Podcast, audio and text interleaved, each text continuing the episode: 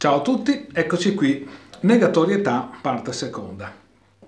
Allora abbiamo compreso che la negatorietà sostanzialmente è un atteggiamento una, e come tale, come tutti gli atteggiamenti, il più delle volte è inconsapevole, cioè l'individuo non si accorge di agire determinati schemi di comportamento.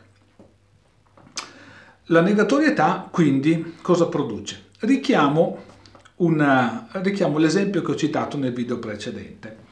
L'esempio della bambina che mangia l'hamburger, bambina di 4 anni mangia l'hamburger, questa bambina era vestita di bianco, ehm, e la mamma stava a 20 cm dalla sua faccia con un pacco di tovagliolini. Allora, perché è negatorio il fatto di essere così pronti allo sporcarsi? Beh, risulta evidente che ehm, la, uh, l'atteggiamento proteso della mamma a, a dare, a, ad essere lì con i tovagliolini eh, mette in allarme la bambina perché appunto è una pressione, vorrei vedere chiunque di noi subire una cosa così, e mette una pressione perché? Perché si dà per implicita l'incapacità, l'inadeguatezza del comportamento della bambina, viene drammatizzato il senso di quello che è lo sporcarsi, cioè la bambina di 4 anni è tecnicamente impossibile che non si sporchi. Primo. Secondo, qual è lo scopo di una madre di vestire una bambina di bianco e dopo romperle le scatole nell'ipotesi, non nella realtà, nell'ipotesi che si sporchi? E qua capiamo che si innesca un meccanismo molto complesso di rappresentazioni, di colpe e di soluzioni, dove chiaramente la bambina cos'è che vive in questo esempio, che poi questo esempio in questo caso vero, vive senz'altro la pressione e quindi la catena di conseguenze di inferenze che la bambina è in grado di fare, di comprendere che se si sporca la mamma sarà molto scontenta. Però paradossalmente la mamma sceglie il vestito peggiore per una bambina di 4 anni, perché vestirla di bianco significa che ogni eh, alone di polvere si vede. Allora è un po' come un meccanismo perverso in cui io per stare negli stereotipi, io mamma creo una bambina bambolina, però questa bambolina a me non è mia figlia, è una rappresentazione di me che io applico su mia figlia, cioè mia figlia è fantastica perché è una bambolina e io sono un'ottima madre perché riesco a mantenerla bambolina. Da cui l'intolleranza verso l'ipotesi di sporcarsi, dove quindi eh, siamo davanti a una contraddizione, non tanto una contraddizione logica, perché non è questo il focus dei nostri contenuti, quanto una contraddizione nel senso che vede la rappresentazione delle cose, quindi l'aspetto proiettivo di una mamma, scavalcare qualsiasi condizione, quindi negare qualsiasi condizione che non sia quella prevista dai suoi bisogni di mamma,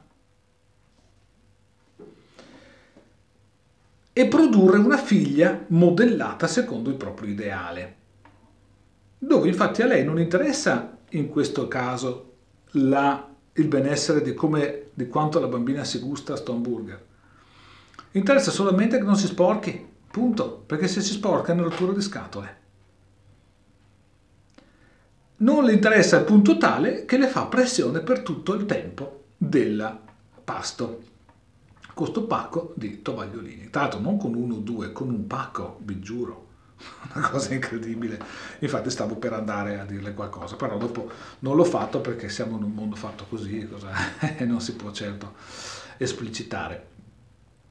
Il meccanismo quindi della negatorietà è un meccanismo che eh, in realtà sarà facilissimo per voi andare a riconoscerlo perché per l'appunto è quella, quella serie di comportamenti auto, automaticamente agiti in cui la persona sostanzialmente ti tiene un po' alla larga, ti tiene un po' a distanza. Allora, abbiamo capito che i meccanismi di negazione eh, i comportamenti impliciti di negazione, cioè la negatorietà, eh, ha diversi obiettivi, il principale è quello difensivo, il, un altro meccanismo, un altro motore importante è quello dell'autoaffermazione.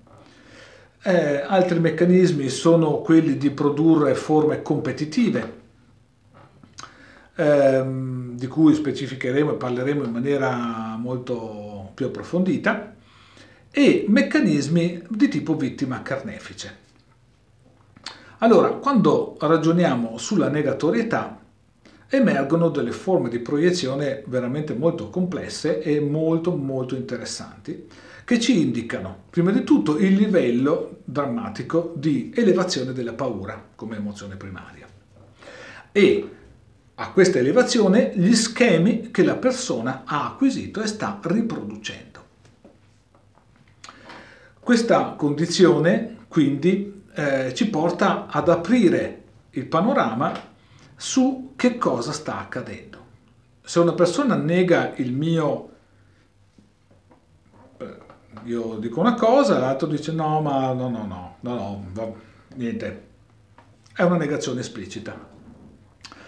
Se io dico ah, una cosa e l'altro dice sì, anch'io ho quella cosa, siamo davanti a una competizione. Piccola, niente di grave, niente di importante, ma siamo davanti a una competizione, cioè dove l'individuo non può accettare e cogliere il segnale di quello che sto esprimendo, deve immediatamente contrapporsi. Sì, ma anch'io. Ho preso l'influenza e anch'io l'ho passata la settimana scorsa. Perché è interessante? Perché siamo davanti appunto all'autoaffermazione immediata, quindi che denota che cosa? Zero ascolto ed ecco la negatorietà. Denota immediata contrapposizione ed ecco la competizione. Allora, ho avuto l'influenza la settimana scorsa, sì anch'io l'altra. La mia è stata grave, sono stato molto male e anch'io sono stato molto male. Ecco, forme competitive che troviamo facilissimamente nelle mamme, per esempio. Le mamme quando parlano dei figli sono eh, molto pesantemente contaminate da questo tipo di assetto e comprendiamo che tipo di dinamiche emotive si stanno producendo all'interno, perché la negatorietà espressa attraverso la competizione ci fa comprendere quanto queste persone hanno bisogno primario di essere sulla difensiva, di difendersi. Allora, la negatorietà diventa un processo che comincia a darci anche delle risposte di tipo pratico operativo. Cominciamo a capire che una persona che sta agendo questo non è né cattiva né sta sbagliando, sta esprimendo un proprio stato d'animo. Nella negatorietà c'è anche un meccanismo ancora più complesso, che affronteremo anche questo a parte, ma che ora lo accenniamo, ed è la dinamica vittima carnefice.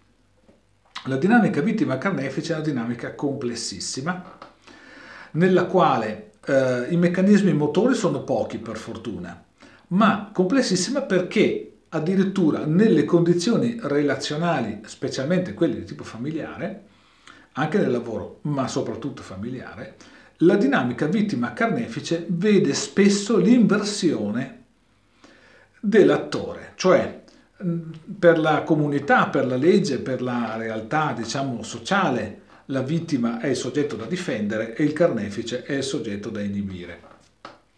Ma spesso nei rapporti familiari abbiamo l'invertirsi di questo processo, dove è la vittima che produce il proprio carnefice. Lo spiegheremo in dettaglio, lo spiegherò più uh, approfonditamente, ma questo ci interessa nell'ambito della negatorietà perché il modo più forte, più pesante, più potente con il quale far perdere le staffe a una persona e trasformarla in carnefice è proprio il vittimismo. In poche parole, nel momento in cui una persona comincia a comportarsi da vittima, automaticamente getta le basi inconsapevolmente, naturale, getta le basi inconsapevoli per sentirsi rifiutata.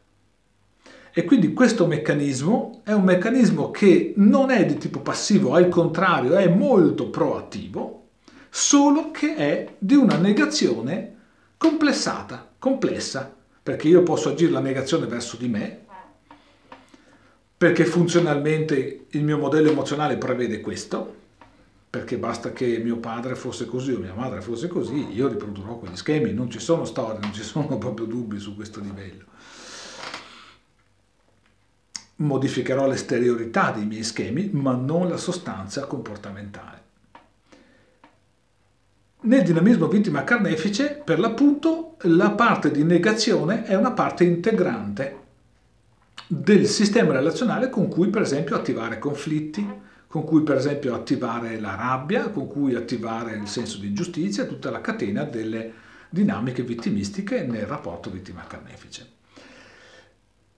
Il, um, un esempio molto semplice, um, c'era una una donna che io conosco che eh, la coppia raccontavano che eh, lui arriva a casa e deve eh, togliersi le scarpe, deve lavare le scarpe, poi deve lavarsi le mani perché ha lavato le scarpe, poi deve fare, non sto scherzando, deve fare la doccia, si asciuga, deve lavarsi le mani perché ha toccato l'asciugamano e dopo è a posto. Allora, in realtà ci sarebbe anche un altro passaggio, non, non ve lo dico perché sembra che io esageri eh, il, capiamo che questo tipo di eh, apparente fobia è un comportamento di tipo vittimistico. E infatti il marito raggiungeva condizioni di scarsa sopportazione della moglie. Questo non c'è niente di male, dobbiamo comprendere che è un meccanismo acquisito, che non è una volontà intenzionale della persona consapevole è un processo che, come per esempio le fobie o certe forme di dipendenze, l'individuo non ne ha una vera consapevolezza, cioè sa che fa determinate cose che sono al limite del discutibile, ma la compulsione è fortissima e non riesce a contrastarla. Nel comprendere questo, quindi stiamo capendo che la negatorietà è un fenomeno assai interessante perché ci dà indicazioni molto specifiche su quali dinamiche emotive si stanno muovendo. Ecco, mi fermo qui e alla prossima, alla prossima, alla prossima chiacchierata. Ciao a tutti, a presto.